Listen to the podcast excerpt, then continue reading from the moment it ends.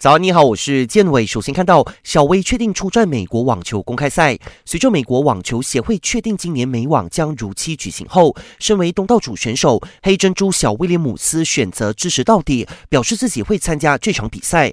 他不怕病毒肆虐，相信美国网球协会将确保所有人都是安全的。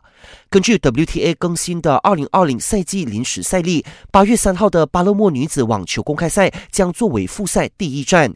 美网在八月月三十一号开打后，WTA 巡回赛将转入欧洲。整个赛事一共有二十站，预定十月十一号落幕。每场赛事都在没有观众的情况下举办，只允许球员和最基本的人员到场。